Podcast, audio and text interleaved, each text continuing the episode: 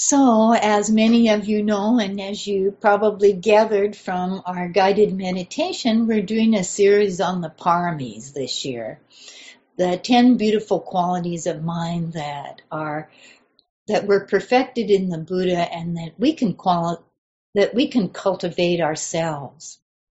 And last week, if you were here, Arv started us off with a great introduction to them. And as a quick reminder, I'll mention them again. Generosity, ethics, renunciation, wisdom, energy, patience, truthfulness, determination, loving kindness, and equanimity. No need to memorize, but just to kind of get a sense of what they are, and we'll be referring to them, I think, over and over in the coming weeks. Um, so over the past week, we probably, many of us have been thinking about these qualities. And as Arv encouraged us to do last Sunday, thinking about the ones that are our strengths and the ones that are challenging for us and the ones we might want to especially pay attention to during the coming year. And I know I've been doing that. And one of the things that I noticed was that all of them are challenging in one way or another. So I found that it was hard to actually pick this is strong, you know, this is weak. But what I did recognize though was that I had a few um, what I might consider go-to paramis, you know, ones that come up in my mind when things get difficult and then I feel like, okay, this is a place that I want to think about to, as a refuge. And one of these was equanimity, you know, reminding myself that this is just the way it is right now. And just staying with this moment as it is. And then patience, which seems to really go right along with equanimity, being willing to let things unfold in their own way, and then wisdom, reminding myself it's natural for unpleasant things to arise, and that whatever is happening now, it will change, it will pass, it won't be there forever, and it isn't all about me. So it isn't so much I feel like these are strengths exactly, but more that they're reliable places I can go when I need some support. And then I've noticed too some paramis that I could use more of. Um, with all this cold and dark and with the two cats that are so everywhere in my life these days that want me to do nothing but be their like personal heating pad. I've been struggling with feelings of low energy and maybe sloth and torpor, you know, and that tendency to put off things that I know it would be good for me to do, but I just don't quite feel like doing. Oh, somebody's in the waiting room. Let me get, get them back in here.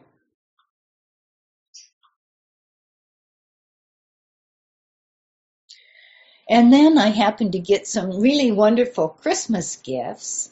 Frango mints, a couple of cuddly blankets, a couple of good novels, and then a new Roku TV since my old one was dying, a fantastic gift from my brother really delightful things, but as you can kind of tell, they're not the kind of things that really inspire me to rush out and be active and healthy and all that kind of thing. It's more like, ah, lay on the couch and eat bonbon time, you know. So I feel like I'd really benefit from getting more familiar with the paramis of energy and determination and maybe some renunciation too. And I imagine you've had your own reflections.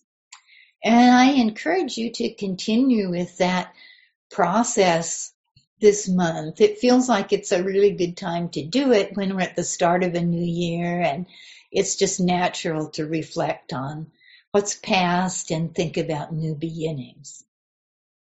But I have to admit too that, you know, thinking about the paramis that we'd like to cultivate is one thing, but actually making the effort to do that is another thing. I certainly find that to be true for me.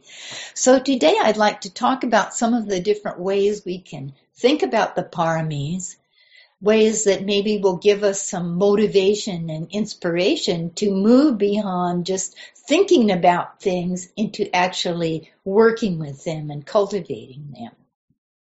So to get some ideas about this, I turned to several good books that have been written about this subject by teachers and practitioners. And as I said before, these books came up in our LDL conversation about the paramis. And I put them in the chat so you can see them. And they're the Paramis by Ajahn Sucitto, Pay Attention for Goodness Sake by Sylvia Boorstein, Creating a Life of Integrity by Gail Stark, and This World Could Be Otherwise by Norman Fischer. They're all really good books. You might want to look at one, you might want to look at all, but they give good advice on the paramis, and each one is a little bit, you know, has its own flavor. So one of the things I learned as I was preparing for this talk is that well, the Buddha talked quite a bit about these individual qualities that make up the paramis. They weren't really organized and presented into this list of 10 perfections until some time after the Buddha died. And Ajahn Sucitto says that this list was developed as the Buddha's followers started to wonder, well, how could he have become such a being that was so unsurpassed in wisdom and was able to realize the path of awakening all on his own without a teacher. And they figured that he must have had just a lot of strengths and virtues to help support him into doing this, maybe virtues that he acquired across many lifetimes. And so in the Theravada school, they settled on 10 really essential qualities that seem to be the most important, which I've already mentioned, but it doesn't hurt to do it again. Generosity, morality or ethics, renunciation, wisdom, energy, patience, truthfulness, resolve, kindness, and equanimity.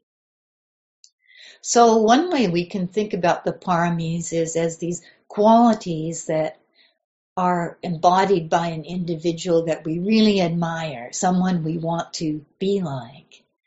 And above all, of course, we have the example of the Buddha, who Sylvia Boorstein describes in her book as a supremely good person. And in his book, Norman Fischer introduces the paramis or the paramitas as they're called in the Mahayana or Zen and Zen traditions as characteristics of a bodhisattva, which is a being that devotes their life to the liberation and welfare of all beings. So again, they're characteristics of a being that we would really look up to and want to emulate.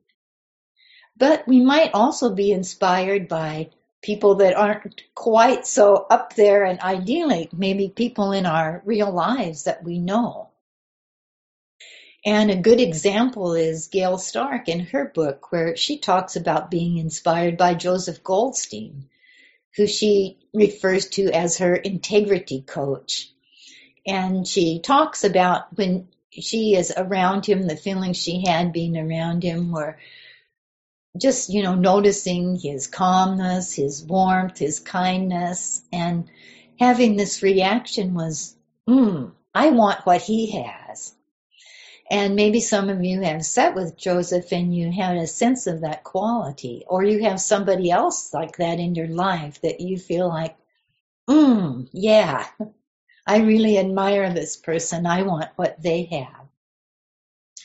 So we can be inspired to develop the paramis by the feelings we have and the admiration we have for people who embody them.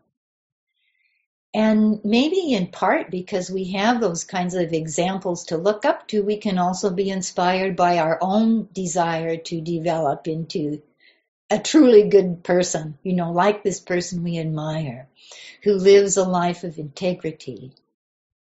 And in her book, Gail Stark talks about the paramis as building blocks of integrity.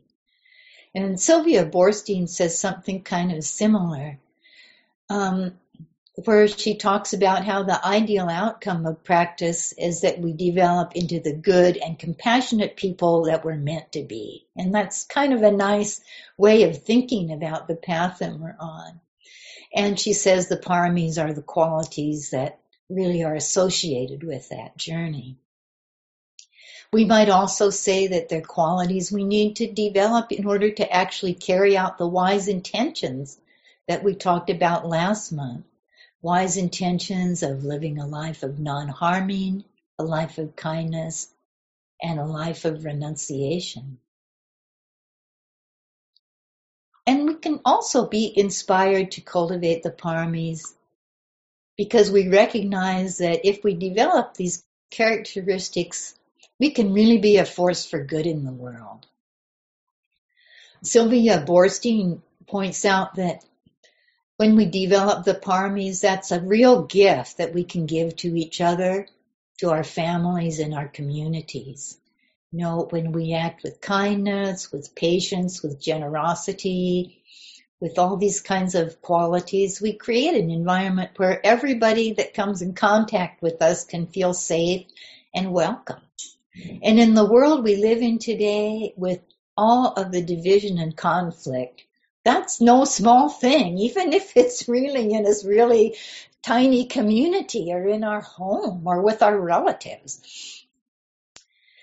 And this kind of ethical life is a gift we give ourselves as well.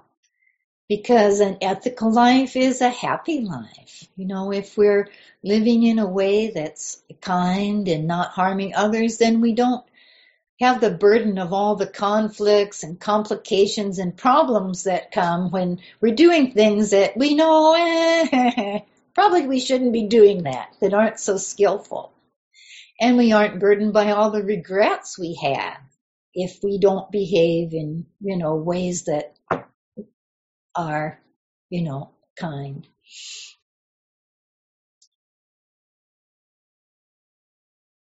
And if we behave in ways that maybe we've hurt ourselves or hurt others we care about, if we don't do these things, if we're able to refrain, we don't have those regrets. So we can have a sense of that quality that they call in the suttas the bliss of blamelessness. Not that we're totally blameless, but that more or less we don't always have to be worrying about the consequences of our unskillful actions. And well, we know we make mistakes. There'll be a sort of a sense of, you know, we're doing the best we can and we're following our good intentions. And if we make a mistake, we can try again.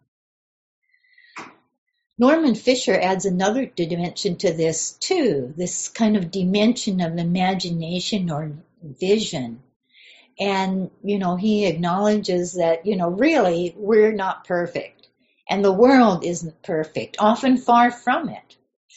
And so it's easy for us to feel that maybe making either ourselves or the world better is really an impossible task.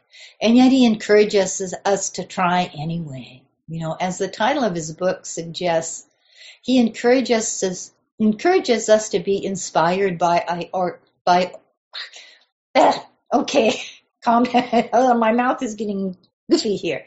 He encourages us to be inspired by our ideals and our sense that the world really could be otherwise. And we really could be otherwise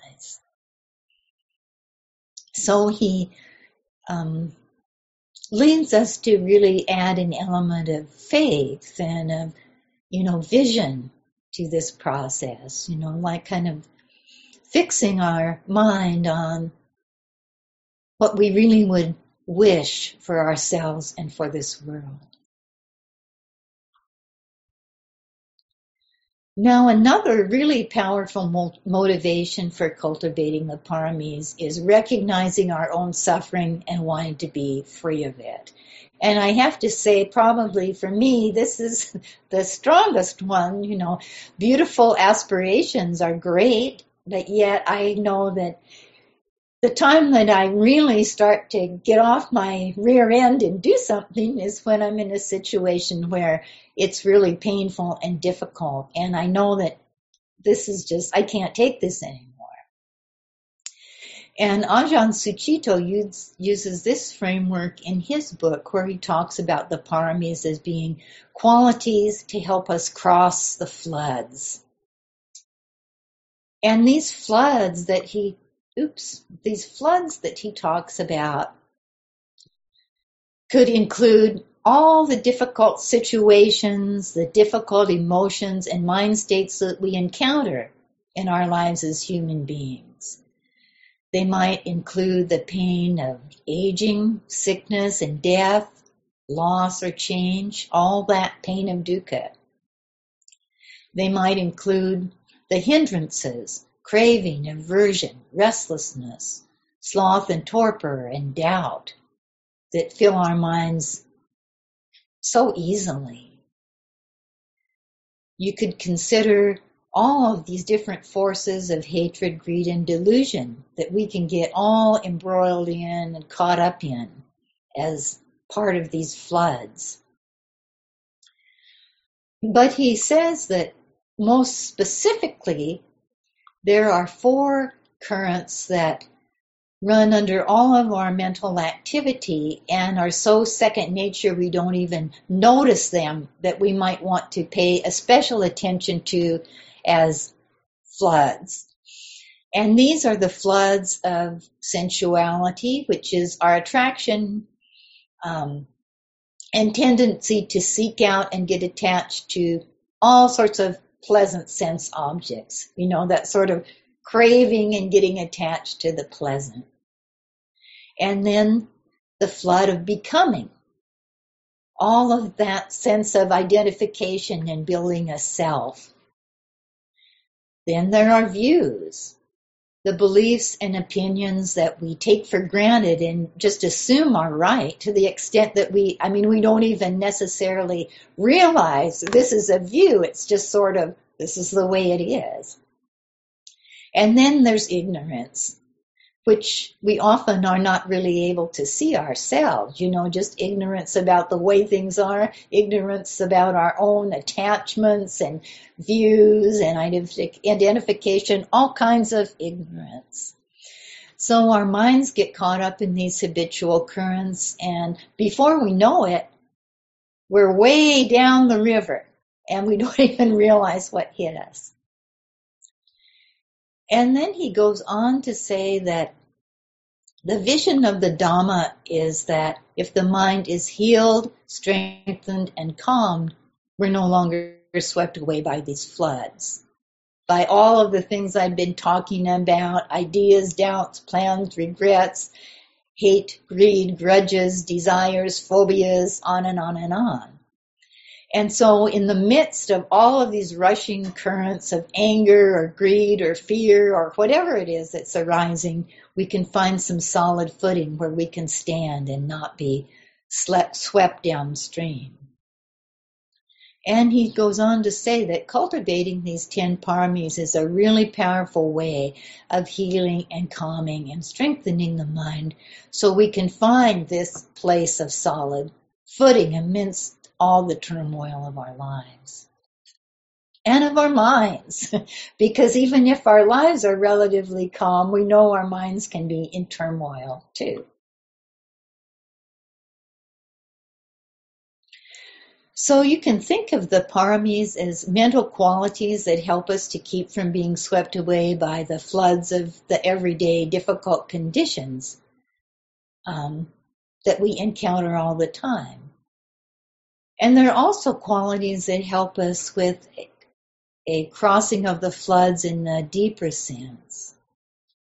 So the ultimate meaning of this metaphor about crossing the floods is that we cross the floods to the other shore. In other words, we cross the floods of hatred, greed, and delusion to the other shore of Nibbana. So, you know, we kind of remember the paramis were qualities that were thought to support the Buddha in his awakening and so they can support us as well. So we can have the sense that the paramis are a support for us in the smallest, most everyday kinds of things, but also in our deepest and highest aspirations that we could have in our spiritual lives. And so, you know, that's, that's really a lot. You know, thinking about that makes me feel inspired to cultivate these paramis. So one of the things that all of the teachers and authors I've referred to say when talking about the paramis is that they're really well suited for practice in daily life. You know, some of the mental qualities that really help us, like deep concentration and tranquility, are easier to develop in a retreat setting where everything is calm and secluded. But the paramis can be there for us anytime. And it's good to remember too that they're qualities that are there in all of us. And they emerge, you know, naturally when conditions are right. As maybe you saw in your um, meditation this morning. And that emerge naturally as our understanding of the Dhamma gets deeper. For instance, as we see how impermanent everything is more and more clearly, we're less likely to try to hang on to things that are already changing. And so we might naturally find that we're more generous and renunciation isn't such a struggle. And it's also true that when we work on one of these paramis and it becomes stronger, it helps us to strengthen the other ones too. So Ajahn Sucitto also says something else that I found really helpful, that there are three stages we go through in developing these paramis. So you might think about this as you're starting your, you know, cultivation. The first is what he calls initiating, and that's just starting to think about a particular parami, to start paying attention to it, maybe having some intention to cultivate it or practice it. And this could include just noticing when it arises naturally. So we really see that we actually have the capacity for that quality. And this doesn't really sound like so much, but even this much I think can make a lot more difference than we might imagine. And then there's what he calls gathering. And this is the stage where the work really starts, where you start to put the parami into practice as best you can. When you find yourself up against difficulties or when it feels like maybe this is a quality you could use. When you're in the midst of the floods, you might say, and a stage where you keep making the effort to connect with that parami, even if it feels too hard or not worth it or you don't want to do it. And sometimes, you know, when you're doing this, you'll find that firm ground that keeps you from being swept away. Sometimes you'll get swept away anyway, in spite of your best efforts. But you keep trying, and the parami becomes more and more accessible, more and more familiar, more and more of a support. And finally, there's completion. And this is the stage where the parami is so well established. It's like whenever something difficult comes up, it's your go-to response. And you feel like you can see it through any, it can see you through any obstacle. And wouldn't that be wonderful? So his descriptions of these stages um, make me feel like none of this is a quick or an easy process, but it's one that can really make a difference over time and that we can just work on, work on, work on as best we can. Now, one of the struggles we all have when it comes to cultivating the paramis or any good quality is this danger of making this whole process something that's kind of too personal and too too much about us, too much of a self-improvement project. It's really easy to get caught up in that, get caught in judging ourselves and comparing ourselves to other people in trying to fix ourselves and in doubts about whether we really can ever be good enough and really ever do this thing. But as Ajahn Sucitto says, this development of the paramis isn't really about improving our self image or about how good or bad we are. It's more, in his words, about developing a sense of learning to act for our own deepest welfare, which is a nice way to put it, and also for the welfare of others, which often kind of amounts to the same thing. And to act in a way that leads to peace. Peace in our communities, peace in our own hearts. And this isn't something that we can just make happen, boom, snap our fingers because we think we're going to do it. It's something that we need to work on and that unfolds, unfolds gradually in its own way. It unfolds in a way so, you know, sometimes I think we don't even realize how natural some of these beautiful qualities have become in, until maybe one day suddenly we think, oh, hey, that used to upset me so much. Now it doesn't. Not with this feeling like I worked, I worked, I worked, I worked, and finally I'm better, but more like, oh, somehow that problem has fallen away. So there are several things that can inspire us to develop the paramis. Our admiration for those that embody these qualities, our desire to live with integrity and be a force for good, our desire to find some relief from our own suffering. We can be motivated to develop to develop tools that help us to deal with those ordinary annoyances of life in a more skillful and less painful way. And we can be motivated by a desire for the very deepest liberation possible from the forces of hate, greed, and delusion. So the paramis have a role in all of these. So we've talked a lot about crossing the floods this morning, so I'd like to conclude with a poem by the nun Upasama from the anthology First Free Women. And this poem, it kind of reminds us to proceed with care and patience and faith as we're cultivating the paramis and crossing the floods, and with the need for those qualities as we do this. She says, how do you cross the flood? You cross calmly, one step at a time, feeling for stones. How do you cross the flood, my heart? You cross calmly, one step at a time, or not at all. So, this sense that if we're going to cross, we really need those qualities of calm, of patience, of equanimity, care. But if we cultivate those qualities, they'll see us through the floods to the farther shore.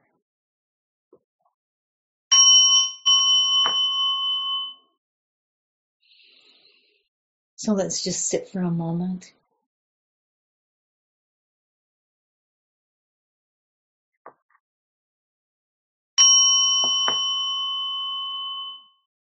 And now we have some time for our small group discussion.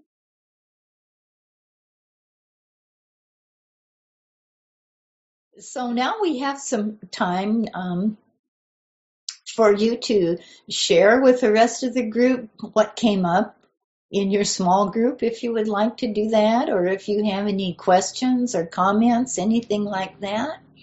You can do that. Um, if you would like to uh, use your little uh, virtual hand. That's a great way for me to know that you would like to say something. Um, oh, here comes Judith right now. you came first, so I'll let you go first, Judith. Alrighty. Um, yeah, one thing that we all seem to agree on is how difficult it is to give ourselves credit for improvement that we have made you know, and, and I think all of us can see that, that we have. And yet we're so, I know I am so aware of how far I have to go in becoming, you know, equanimity or patience or whatever it is. Um, but it's so reinforcing if you can stop and think, oh, I didn't react that time the way I would have. Mm-hmm. And makes you realize that it really is possible and that we it, how important it is to give ourselves some some kindness and some credit. Mm-hmm. Yeah, I completely agree. It's really important. I mean, it's really important to notice when those qualities arise and to notice that things get easier. And it isn't a matter of noticing with the sense of, oh, I'm such a phenomenal person, but just to realize that it does make a difference. And in a lot of ways, it's, it's having faith in the practice. Right. That it actually does work. exactly. It's not so much about us, but you know, having faith in the practice that it really does work. And I, I think we we see that. Mm-hmm. If we're not so focused on the negative that we can't recognize it. So right. thank you for bringing that up. Yeah, I think this is something we'll probably come back to again and again is to remember to notice those times when we do exhibit that quality or do find that solid ground where we can rise above the flood. So thank you. Let's see. Julie, did you have something you wanted to say? Yeah. Okay, please go ahead.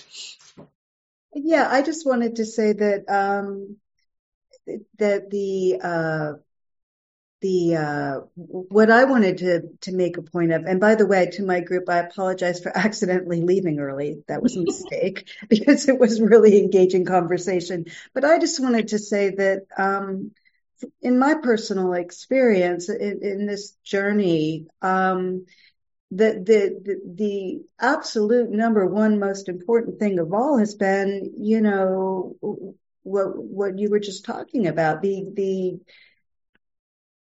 you know, learning how to sort of self kindness, you know, the loving kindness that has to be, you have to, I, I have had to put a massive amount of energy into directing that inward, into working through that process, um, and to loosening up this, you know, lifelong habitual tendency to think in terms of black and white. Am I there? Am I not there? Am I perfect or am I not perfect? And you know what the answer is always going to be. So I just wanted to second that thought.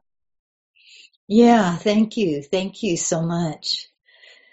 And you know, it's really true too that um, it's, you know, we can feel like developing loving kindness for ourselves is a self-centered activity, but it really isn't because it allows us to actually feel that kindness towards others. Mm-hmm. You know, it's hard to, it's hard to really offer true kindness towards others when we're so worried about our own faults and our own deficiencies and how they might see us and all that. It's hard to open. So yeah, it's very, very important. Really important. And it makes me think how important patience for ourselves is too in this whole process. Yeah. All the qualities work together. So thank you very much. Anyone else that would like to have a few words? Ah, yes. Maria, please go ahead. I'm not quite sure that this is the right thing to say or not, but we talk about truthfulness and uh, in the small group, I was kind of feeling confused about what that really means. Because as like I said in the small group, if I'm really truthful about what I really want, that may sound a little bit selfish. And I don't want to do that. so I don't know where the line is and what is, mm. it's really, what is truthful me, really means. I think I'm a little bit struggling on that. Mm, Well, I think you know when you're talking about if you re- recognize what you really want. I mean, if if what you if if your wants are things that you sort of consider selfish and you see that that's that's good i mean I, I think when it, when it comes to truthfulness within ourselves, it's really to see things the way they are, even if it isn't the picture we want to see. You know, we can recognize that we would prefer to feel otherwise or be otherwise and yet be able to recognize, well, you know, right now this is where I am. And I think it's better to really see that clearly and then we can work with it than to try to pretend it's otherwise when really that difficulty is there within us. So yeah, to see to see clearly and and if things aren't the way you think they ought to be to yeah, offer yourself patience and forgiveness and equanimity, you know, like you know, right now this recognizing right now this is really hard for me. Right now, I don't feel very generous, or right now, I'm wrapped up in my own concerns. Um, it's better to know it and be honest with yourself about it than to try to pretend that things are different, I think.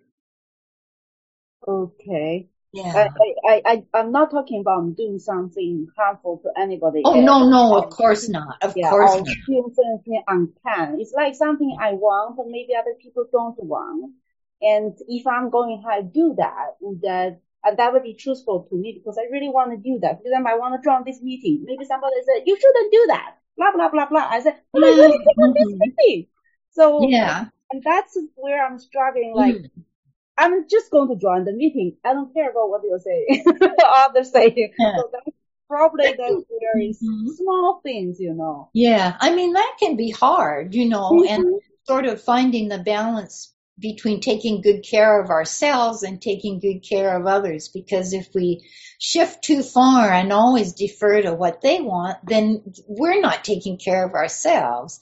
If we always think about just what we want and don't consider their situation, then, you know, we're not really taking care of them. So it's, it's, I think it's really tough and it's hard to always make the right choice and we won't.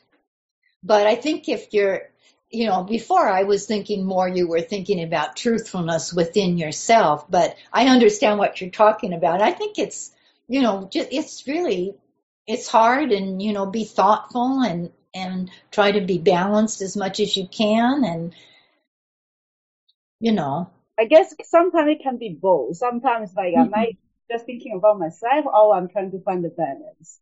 So Mhm. so that is a very tricky one for me. it is a tricky one. a lot of work to do on that one. Yeah, it is a tricky one. It is a tricky one. I think it's hard for all of us. So that is a real challenge there, you know, the balance between our needs and the needs of those around us so we can really do what's kind for as many as we can. Yeah, thank you. Thank you. Let's see. Well, just check to see if there might be one more person. It's just about time to go to announcements and closing. I don't want to keep you guys over time, but